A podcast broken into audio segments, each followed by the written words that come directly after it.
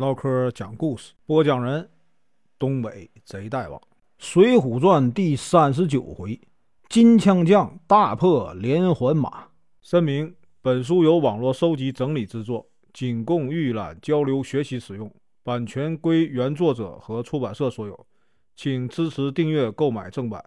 如果你喜欢，点个红心，关注我，听后续。上回说到，公孙胜到了高唐州。破了高廉的妖法，高廉的兵马被打得溃不成军，只能呢派人去搬救兵。吴用吩咐梁山人马假装成救兵。高廉中计，打开城门呢，被这个雷横一刀啊砍成两段。梁山人马攻下高唐州，宋江等人救出柴进，带着这个战利品呐返回梁山。今天啊，咱继续啊往下说。高俅听说高廉被杀啊，勃然大怒，上奏说呀：“这个冀州梁山坡啊，贼首晁盖、宋江多次呢聚众行凶，打劫城池。现在这个冀州啊，杀害官兵，大闹江州。现在呢，又将这个高唐州的官民呢杀戮一空，抢走啊许多财物。如果呢不早点铲除他们，一定会啊后患无穷。”徽宗大惊失色，立刻派这个高俅调兵遣将。高俅呢举荐汝宁郡统治呼延灼，徽宗就下令啊招这个呼延灼进京。呼延灼呀是开国名将呼延赞的嫡系呀子孙，使两条啊同边，有万夫不挡之勇啊，人称双边。他接到圣旨以后啊，立刻带着随从啊赶到了京城。徽宗见呼延灼仪表非凡，非常高兴，赏给他一匹啊叫踏雪无追，命他剿灭梁山。呼延灼连忙谢恩之后呢，回到殿帅府啊，同这个高俅商议啊如何围剿梁山。呼延灼说：“恩相啊，我听说梁山呢兵多将广。”武艺高强，不能小看，请准许我呀，保举两位助手做先锋，一起呀带兵前往，必定呢大获全胜。高俅听了非常高兴，问：“不知将军呢要保举哪二人？”呼延灼回答：“一个啊是这个陈州团练使，姓韩名涛，此人呢武举出身，善于使用啊枣木槊，人称百胜将军。”另一个是瀛州团练使啊，姓彭名启，也是东京人，是将门之后，善于使用三尖两刃刀，武艺啊不凡，人称天目将军。高俅呢就下了两道啊公牒，命令韩涛、彭启啊火速进京。不到十天，这个韩涛和彭启啊就到了京城。高俅命令三位将领啊亲自回州挑选呢。精锐兵马三千，步军呐五千，约定启程日期，收缴梁山坡，并且呢给他们配备了精良的武器。不到半个月，三路兵马都啊配备完整，浩浩荡荡的杀向梁山。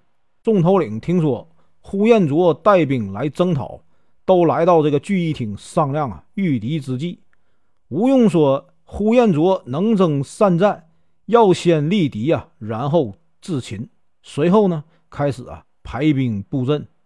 第二天，先锋韩涛来到这个山前叫阵，见了秦明，大骂呀：“天兵到了，不束手就擒呐，还敢反抗，不是讨死吗？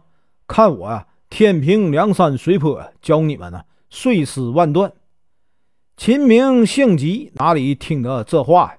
也不搭话。拍马呀，直取韩涛。两个人斗了二十几个回合，韩涛啊渐渐不敌。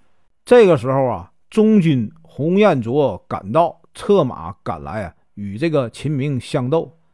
林冲见状赶来换下秦明。秦明带领本部人马呀去了后山。林冲与胡彦卓斗了五十多个回合，难分胜负，也带领人马呀转到后山去了。花荣呢出来迎战胡彦卓，这个时候呢，后军彭起赶来换下胡彦卓，与花荣相斗，二人呢打了二十几个回合呀。呼延灼见这个彭起力竭，纵马无边，直奔这个花荣。呼延灼与花荣打了三四回合，扈三娘赶来，花荣也带领人马呀去了后山。彭起连忙去迎战扈三娘，二人斗了二十多个回合，扈三娘调转马头退走，彭起呀急着立功追了过去，被这个扈三娘用红锦套拉下马，被这个小喽啰啊生擒。呼延灼赶来救彭起呀。被扈三娘截住，顺利换下扈三娘，同那个呼延灼斗了三十个回合。宋江带领人马赶来，摆开阵势观看二人交战。韩涛看到彭起被抓，带着本部人马呀一起呀杀出。宋江立刻带领人马夹攻啊官兵。呼延灼发现情况不妙，立刻收兵。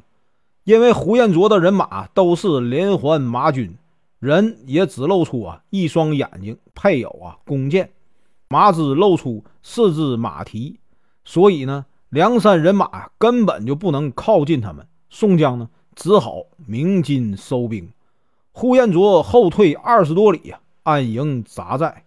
宋江等人回到营寨，亲自呢为这个彭起啊松绑，扶入帐中，以礼相待。彭起呢被抓，本以为自己啊会被杀死，不料呢宋江对他呀如此仗义，情愿呢入伙。宋江命人护送他回到梁山，让他安心养伤。本文结束，感谢观看，请听后续。